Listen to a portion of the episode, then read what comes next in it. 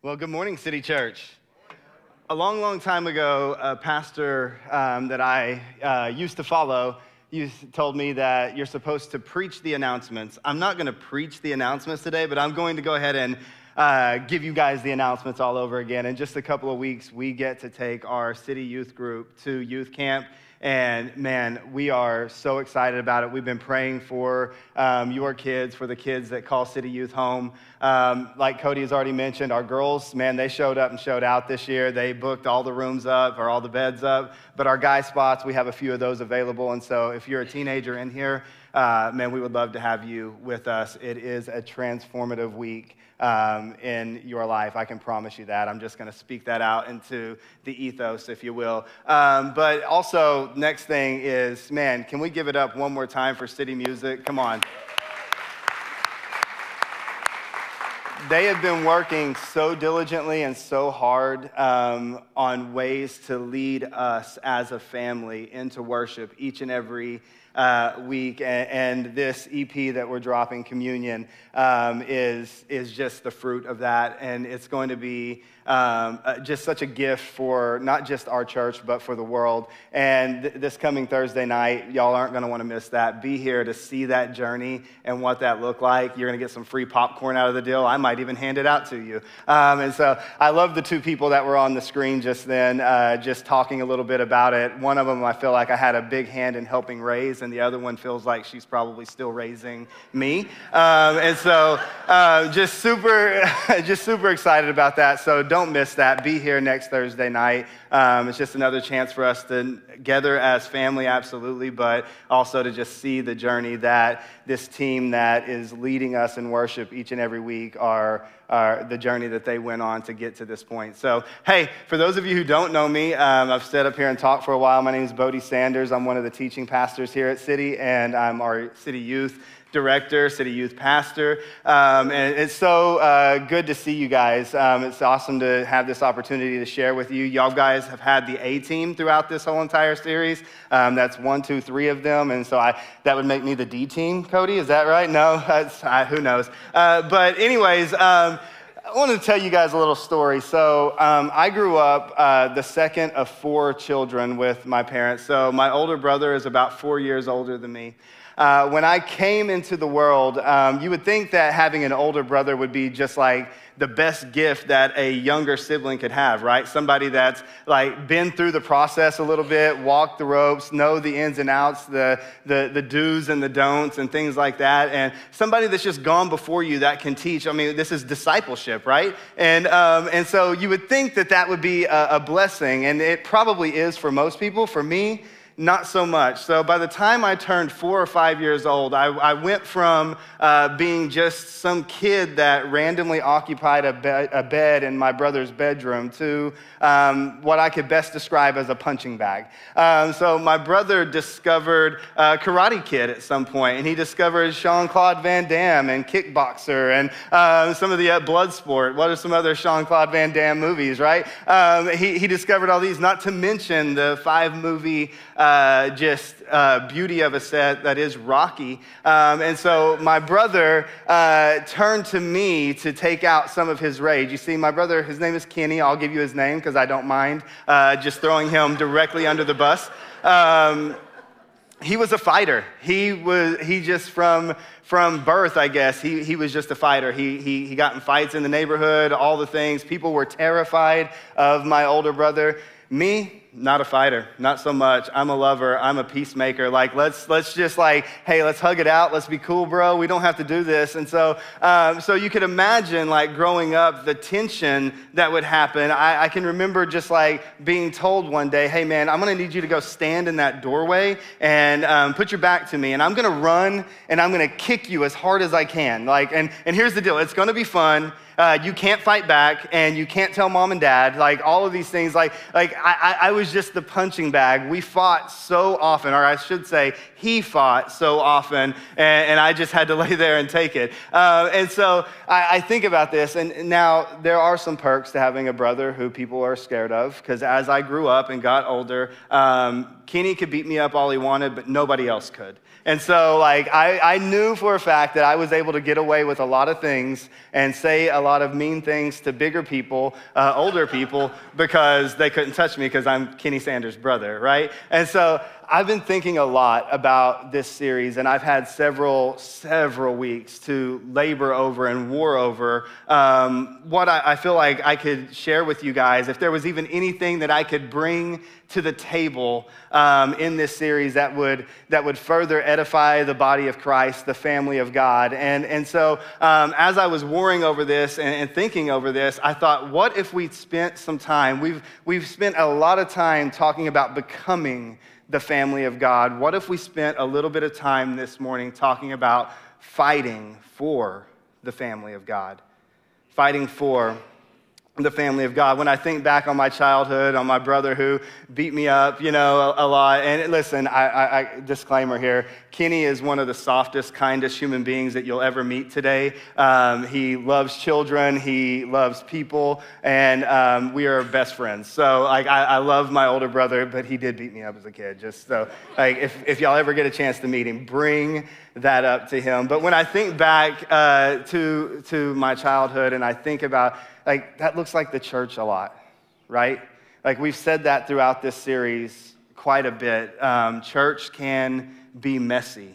We don't always get it right in this thing called the family of God. And, uh, and so, like, like there, there, there, there, are, there is a tendency to, to, to, to bite back, to fight back, to fight with the family of God. Um, and, and, when we do this, this, this I, have been in this church game for a long time now, um, 40 years old, so spent my life growing up in the church in a couple of different contexts. And what I know to be true is I have been on uh, the receiving end and the giving end of, of harsh critiques and mean words. I've watched people who have literally separated because of theological differences, secondary uh, uh, things that we would look at in Scripture that, that, that, that do not bear weight on the actual gospel of Jesus, but, but they, they, they've come to this like uh, theological difference that, that they've separated in such a way with such animosity. Uh, towards one another that, that these are people that like genuinely at one time loved each other earnestly and now they have been ripped apart because of a difference, and the, the relationship is nearly irre- irreparable. And, I've witnessed this throughout my life in the church, and I've been a part of some of these things, and it's like it's time that we, as the family of God, take a look inside and say, how can we be better? Right? Like, is there a way that we can be better because when we are fighting, when we are fighting with one another, um, all this does is it uh, not only hurts the individual or the individuals who are involved, it puts bullets into the guns of those who point to the church and say they look nothing like what they preach. They don't look like what they preach. They don't look like this Jesus they claim to follow. Um, this is not only happens now, but it's happened throughout the history of the church, if we look over the history of the church, something that we see is that the church has always been in a fight to not let the culture around them become the culture within them. The church has always been in a fight to not let the culture that is around them become the culture within them. For instance, Rachel made mention last week about the, the seven churches that made up Asia Minor, or the, the churches in Asia Minor. And, and she talked about how Jesus went to these churches and he had some critiques for them, right? And, and, often, what we see in these critiques to the seven churches is that Jesus looked at them and said, Hey, you've let things from the outside become things that, that are now a part of who you are. And he calls them out and he says, You need to repent or turn away from that mess and get back to what I've called you to be as the church. This is what the prophets of old did. This is what Jesus did. They called out the prevailing winds of the culture around them um, to, to, to, to turn back, to turn back to the ways of God, to look inward and see where, where we've probably missed it a little bit. And, and it's our call for us as the church today. If we look at the churches in Asia, the prevailing wind of culture was religious systems or religious sects that taught that freedom in Christ was freedom to do whatever you wanted. So, in the name of grace and freedom, you got to give yourself over to all the things to truly experience the fullness of God's grace. And, and Jesus is like, not That's, that's, that's not what we're going. That was the prevailing wind of culture in the churches in Asia. And so that leaves me asking what is the prevailing wind of culture in our generation? What is our fight? If every generation of the church has had to fight for, for this thing called family and for the things that we would claim to value, then what are the prevailing winds of our culture that we are up against? And let me tell you, church, we're up against a lot we're up against a lot. But the, the beautiful thing about this is that I, I, follow a pastor who, who likes to say this like, we're more than equipped for it. God would not have put us in this place and in this time if He had not equipped us to fight the fight that He has put in front of us to fight. The issue that we have sometimes is we forget that, that, that we're supposed to be together in unity, in harmony, linked up, arm in arm to again speak to and sometimes against the prevailing culture of our day. And so, what is this thing? What are some of the things that we're up against? Right now, today, I'm not sure if there's anything much bigger than anger, outrage. Look around our world. Look around the world that we live in. People are quick. Man, they're so quick to lose it because they have a thought or they have an idea. And really, what this boils down to is we have lost the ability to communicate as a culture. We, we get to say a lot of things, but we do not know how to communicate as a culture. Instead, our world says it's really about self and building my platform, and I will tear you down and I will do whatever I have to do to get my agenda across. And that's not the church's call, right? And what we need as the church is wisdom. We need wisdom to see that this is seeping into our buildings. This is seeping into our family. This idea that it's about me when literally all of Scripture says it's about the other in our lives. Literally, all of Scripture tells us it's not about us first, it's about others first. We'll get to it in a minute. We need wisdom to see what is happening. James, in the letter that bears his name in the third chapter, uh, talks a little bit about wisdom.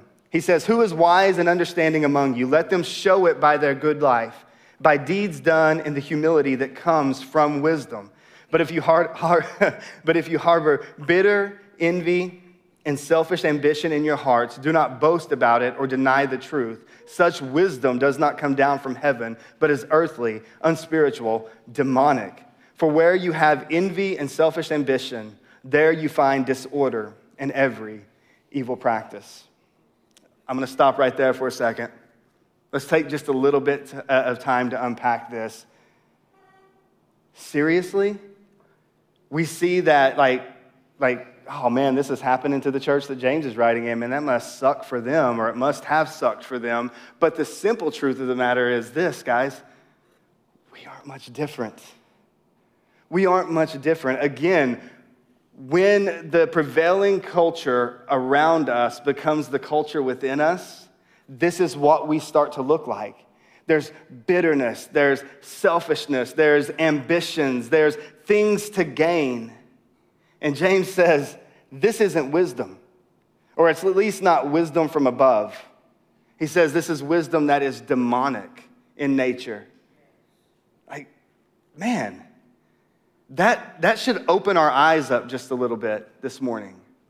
It should cause us to go, hang on, that, that's like a, a flashing red warning light for us, like the dash on my car right now, because like everything is like blink, blink, blink, blink, blink. This should cause us to open our eyes, take a moment, and go, is this me? Is there, a, is there at least a chance that James is writing to me here? Have I been after my own agenda, my own game, my, my, my platform, my pedestal? Have I been after these things, or, or am I about building up the body of Christ, the family of God? Because this would be wisdom that is not from above. And when we see this, we see disorder. James says that there's disorder everywhere within the body of Christ when we see this type of wisdom at play. But then he goes on to say, But the wisdom that comes from heaven is what? It's first of all pure, then peace loving, considerate, submissive, full of mercy and good fruit, impartial and sincere. And I love these last lines peacemakers who sow in peace reap a harvest of righteousness. And then I go all the way back to my childhood story. I'm a peacemaker, so I get to reap a harvest of righteousness. But this is the type of wisdom that James says that we should operate in, and out, out of as the church. And this is the type of wisdom that we need if we are to be a church that is, first of all, fighting for one another, and secondly, speaking into the culture around us and speaking against it when we need to.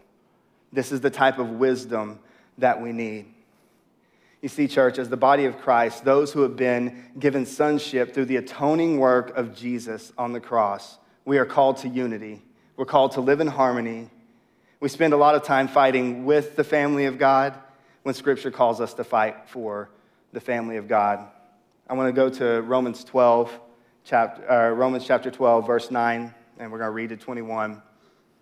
And this is what the church is supposed to look like. Let love be genuine, abhor what is evil, hold fast to what is good, love one another with brotherly affection, outdo one another in showing honor. Do not be slothful in zeal, be fervent in spirit, serve the Lord. Rejoice in hope, be patient in tribulation, be constant in prayer, contribute to the needs of the saints, and seek to show hospitality. Bless those who persecute you, bless and do not curse them. Rejoice with those who rejoice, weep with those who weep, live in harmony with one another. Do not be haughty, but associate with the lowly. Never be wise in your own sight. Repay no one evil for evil, but give thought to do what is honorable in the sight of all. If possible, so far as it depends on you, live peaceably with all. Beloved, never avenge yourselves, but leave it to the wrath of God, for it is written, Vengeance is mine, I will repay, says the Lord. To the contrary, if your enemy is hungry, feed him. If he is thirsty, give him something to drink, for by so doing, you will heap burning coals on his head. I don't know why I always chuckle when I read that. Do not be overcome by evil, but overcome evil with good. And I, I simply ask this what would it look like for us to look different talk different, think different than the current cultural norms around us or even within the, the church culture.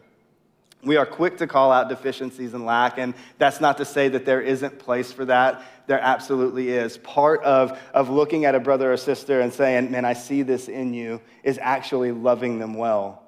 But it's a, matter of how we do that. Do we do that in humility? Rachel mentioned it last week. Do we do that after examining the plank in our own eye first?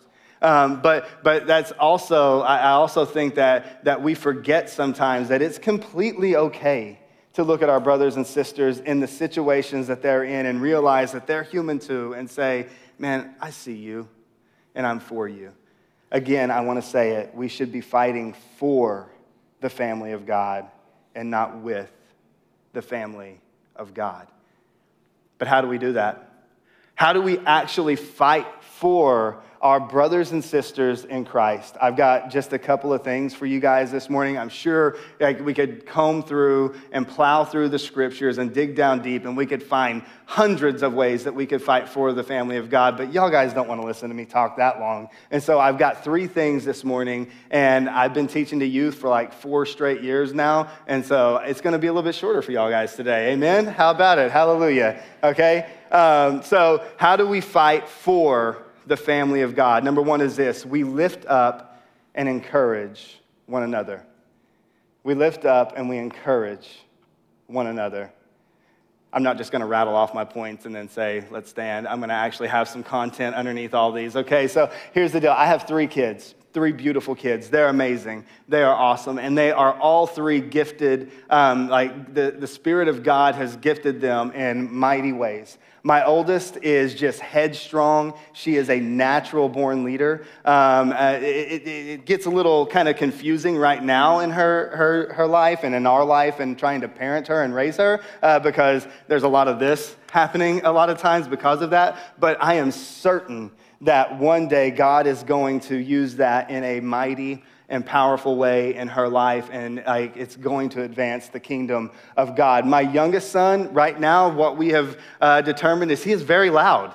Like, and I'm sure that like that that like God's going to use that in some way, shape, or forms at some point. But right now, he's just really loud, and he's good at it. He is good at being loud. My middle child, my daughter Lainey, I got to tell you this. We were, um, Lainey and Ella went with another church to church camp this past week. And so they were gone all week long. Man, it hurts mom and daddy's heart when, when the kids are gone for more than a couple of days. We, we want them gone for a couple of days, but like a whole week, it gets, it's like, it, it gets kind of sad. Like there's like actual separation then, and we couldn't talk to them, uh, which I'm happy they didn't have their phones. But then I was like, man, I wish they had their phones so I could just tell them this funny thing I just saw. Um, but, anyways, my kids, we picked them up on Friday to, from, from the church that they went to camp with. And um, Lainey, uh, towards the end of like Friday afternoon, Lainey came into my room and was like, Dad, would you take me to Reese's? I really want some baked hot Cheetos. And of course, they've been gone for like,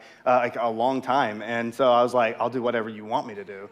Like, I'll, you want to stop and get a pony on the way? We'll do that. You know, I've missed you so much, right? And so uh, we're, on the, we're on our way to Reese's to get her some baked hot Cheetos. Those things are delicious. If you haven't had them, they're actually really good. Um, and, uh, and like on our way, I was like, hey, you know, dad's preaching this Sunday. She's like, oh, cool. Am I in it finally? Because like we always use my oldest daughter because we do butt heads with her a lot and so it makes for really funny stories and Lainey never does anything wrong it seems like. And so um, it's hard to find a way to weave her in and i was like no you're not babe but i will write you in okay? Because you've been gone for a week so i'm going to write you in. And so fighting for the family we build up we lift up we encourage one another. Lainey is my encourager Lainey is the child that I have that, man, if you are feeling down, if you're feeling low, then spend 30 minutes with her. Let her love on you. Let her speak words of affirmation over you and kindness over you, and you will walk away feeling better about the situation. Like there's, like there's probably some hope in the situation that you're in. And man, if you are rejoicing over something, get ready. She will party with you, and you will feel like you will rule the world when you walk away from that little bit of time with her. She just naturally is an encourager, she is a, a builder upper. She stirs up inside of people a hope and a hunger for things to come. That's my Lainey. That's what she does. And like we should all attempt or at least try to be a Lainey from time to time. Hebrews chapter 10, verses 23 and 25 says this Let us hold unswervingly to the hope we profess, for he who promised is faithful. And let us consider how we may spur one another on toward love and good deeds. Not giving up meeting together as some are in the habit of doing, but encouraging one another, and all the more as you see the day approaching. And I love that idea of spurring or stirring one another up to what? Love and good deeds. This is, this is it. This is fighting for the family of God. This is saying we're in it together and I'm here for you, right? A couple of weeks ago, my oldest daughter turned 16. She will get her license tomorrow. God willing, that she passes her test. Everybody pray for us um, in this season of, of life. Um, but a few, a few days before her birthday, we were setting up for her birthday party, and she wanted to have a swing like a big giant swing in our trees in the backyard. For context, I have like seven really massive trees, like, like this big around kind of trees in my yard. And so we were picking out limbs and all of this stuff. And, and I, I wanted to like do like a cohesive thing with the seat of the swing. And I was like, I'm pretty certain I know what kind of trees these are in my yard, and, but, but I, I want to make sure uh, because I want the seat, the wood on the seat to match the, the tree, right? Like, I, I, don't know why. It just seemed important to me at the time. It probably isn't, but whatever it is to me. Uh, and, and so I, I started doing some research on these trees, and I've got a bit of an issue. Once I start into something like that, like I will just research random things for hours upon hours upon hours until I learn everything I can about that thing. And then I, I stop researching it and I forget all about it. Before you say it, yeah, it's probably ADHD. Um, and, um, but, anyways, I started researching I started researching the trees in my, in my yard, and I, I found out that, that what I thought to be true about them was true. They're big, giant white oak trees. And so, uh, but the interesting thing is, as I was studying about these oak trees, I came across some really interesting facts. I found out that if a white oak tree is planted out in the middle of a field all by itself, it grows really short and really wide. It spreads way out, but if a giant, if an oak tree, a white oak tree is planted or growing in a forest full of white oak trees, then it grows really deep and really, really tall. And I thought, man, that is such a beautiful picture of how the church should be. As we are planted together in close proximity, we grow deep with one another and deep with God as we are both all uh, pursuing God. Think about the beauty and the imagery of that. Like this idea of in close proximity as we encourage one another and as we build one another up, we grow deep and we grow tall together. But if we're alone, we're just like, hey, we're just going to occupy this space out here. Um, let's be like the white oak trees in a forest, church. Let's spur one another on to grow deep and to grow tall together. Second thing that we do to fight for the church is this we intercede for one another. And that's a big word, and that is a lot to unpack. I'm going to do my best, but we're going to start with a Richard Foster quote. Richard says this If we truly love people, we will desire for them far more than it is within our power to give them. And his will, and this will lead us to prayer. Intercession is a way of loving others. Intercessory prayer is selfless prayer, even self giving prayer. In the ongoing work of the kingdom of God, nothing is more important than intercessory prayer. Let that set with you for a moment.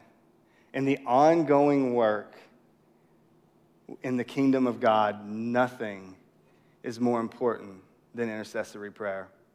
Nothing is more important than looking at your brother or your sister in Christ and saying, I'm in this with you. I will fight on my knees for you. We will do whatever it takes to get out of this mess together. Jesus models for us intercessory prayer. I love this so much. In the, in the upper room, as Jesus is with his disciples towards the, the end of his earthly life, Jesus breaks the bread. He does communion, which we will do here in just a moment as the family of God. And um, he's having these conversations with his disciples, and they start to bicker about who is the greatest in the, in, within Jesus' kingdom and all of these things. And Jesus stops them in a moment, and he says these words. He says in Luke 22 31 through 33 Simon, Simon, Satan has asked to sift all of you as wheat. But I have prayed for you, Simon, that your faith may not fail. And when you have turned back, strengthen your brothers. But he replied, Lord, I am ready to go with you to, to prison and to death. So basically, what just happened in this moment is Jesus looked at Peter and he was like, Yo, man, I got a text from Satan the other day. And he was like, I want to crush your disciples. He's like, But I left him on read and I hit my knees and I prayed to the Father. I prayed, Simon, specifically for you that your faith would not fail. And Simon's like, okay, cool, man. I'm, I'm going to die or go to prison with you. It's, it's whatever, you know. But we know how the story kind of complete, like finishes, right? Simon then goes on to deny Jesus three times. He is broken. He is hurting. But what we see is that Peter never fully lost his faith. Why? Jesus his friend, the one in close proximity, hit his knees and prayed to God and said, This can't happen. I don't want Simon to lose his faith. We intercede for one another. And what we see from the Apostle Peter is that, is that not only does his, his faith may have waned, it may have lessened, but, but, but we see that, that Peter eventually goes on to plant a pretty uh, prosperous church, right? Like baptizes 3,000 on day one of the church. Pretty impressive, right? He goes on to lead them through ups and downs, highs and lows, struggles, persecution, even. Because Jesus prayed Peter, I prayed for you that your faith would not fail. And if we had time to go into deeper detail about the life of Peter, we would see that, that Peter went on to like die as a martyr. He died for the cause of Christ. That's, that's pretty unwavering faith. That's pretty unfailing faith because Peter had a friend that hit his knees and prayed to God the Father that his faith would never fail. I think about Peter in Acts chapter 12. Acts chapter 12, Peter at this point is leading the church, but Herod has killed uh, James, the brother of John. uh, we think, from beheading, and he saw that this pleased the Jews. Like, like this had the Jews pretty happy about all that was happening. And so he starts rounding up all the church leaders, or at least attempting to, and he eventually arrests the apostle Peter and has Peter in prison, likely to be killed uh, at this moment for the cause of Christ so that Jews could be happy. And this is what we read about as Peter is in prison. It says this in Acts 12, verse 5. So Peter was kept in prison, but the church was earnestly praying to God for him. Peter was kept in prison, but the church was earnestly praying to God for him. What does that mean?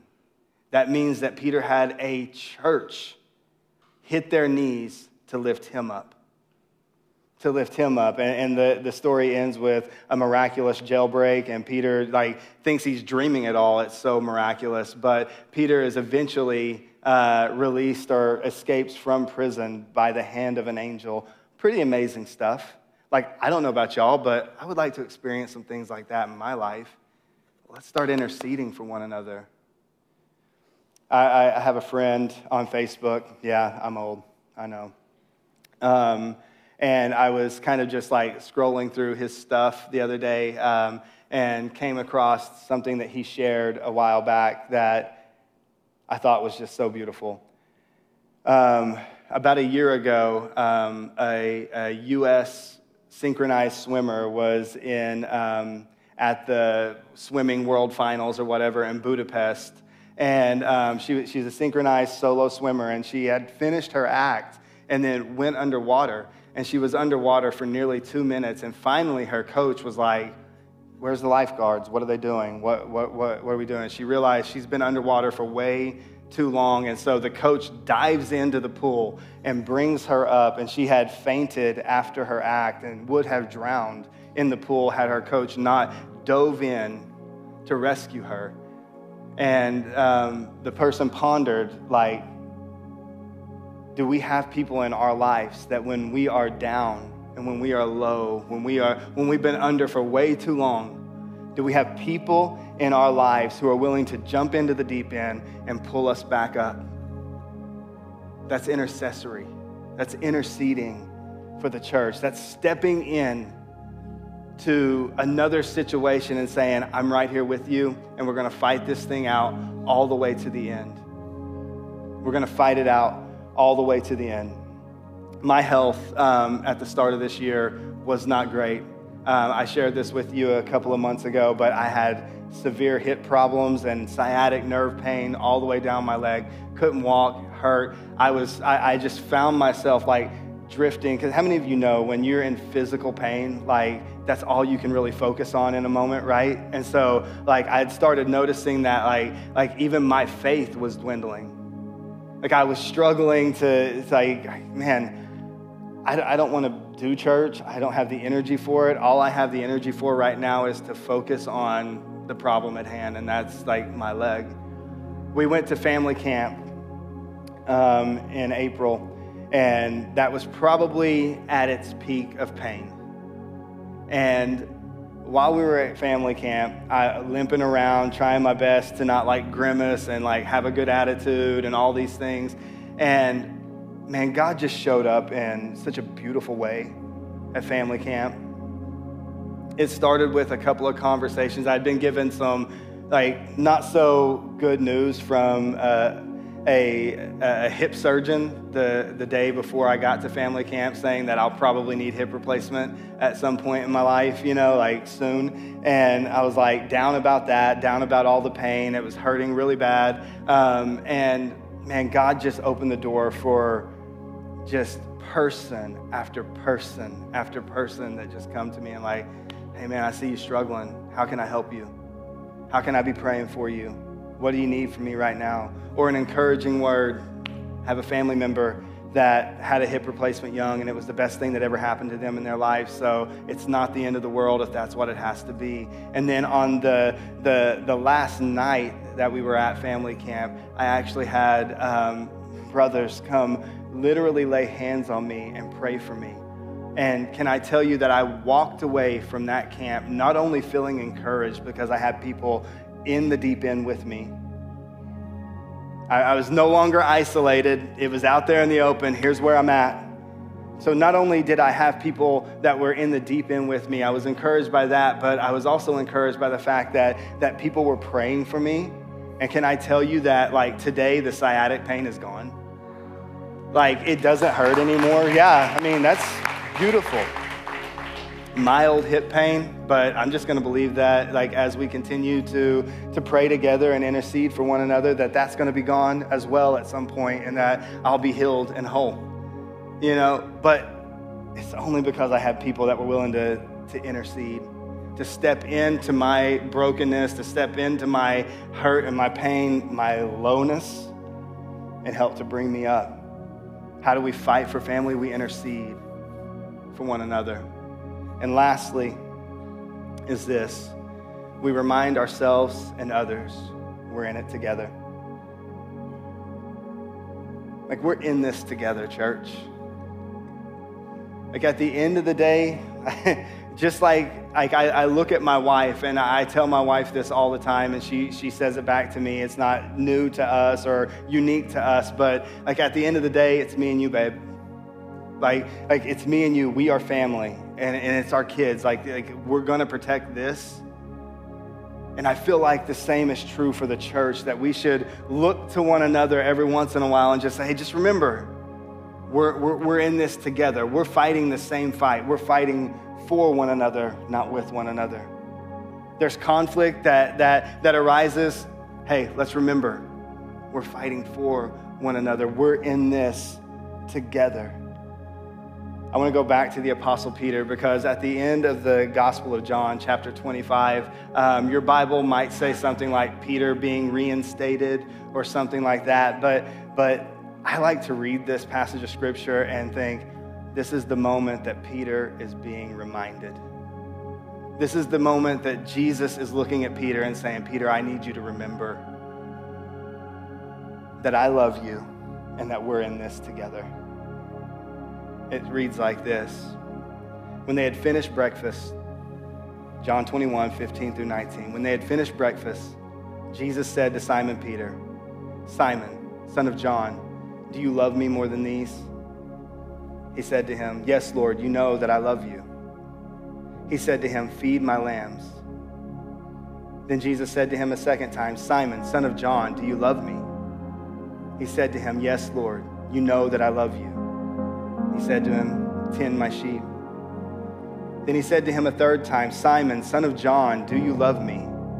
Peter was grieved because he said to him the third time, Do you love me? And so Peter said, Lord, you know everything. You know that I love you. And Jesus said to him, Feed my sheep.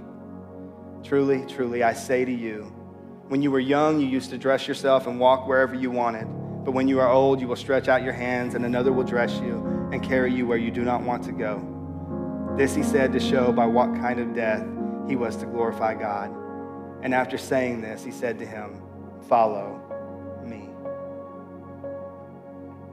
Simon Peter, you think that you've lost it.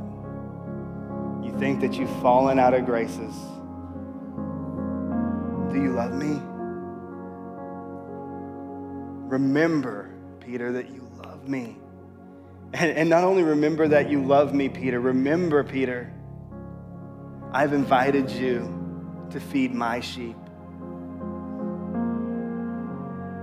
I've invited you to feed my sheep. We've already talked about Peter. Peter goes on and he leads the church. He continued that partnership with Christ.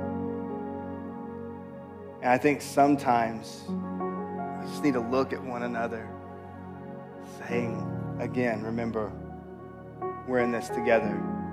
Remember, we're called to love one another. Remember, we're called to honor one another. Remember, we're called to build one another up and encourage one another. Remember, we're called to be in the depths with one another and interceding for one another. And remember that we're in this together.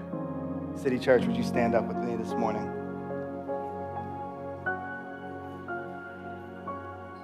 As we get ready to prepare to go to the table. I'd ask you to bow your heads this morning.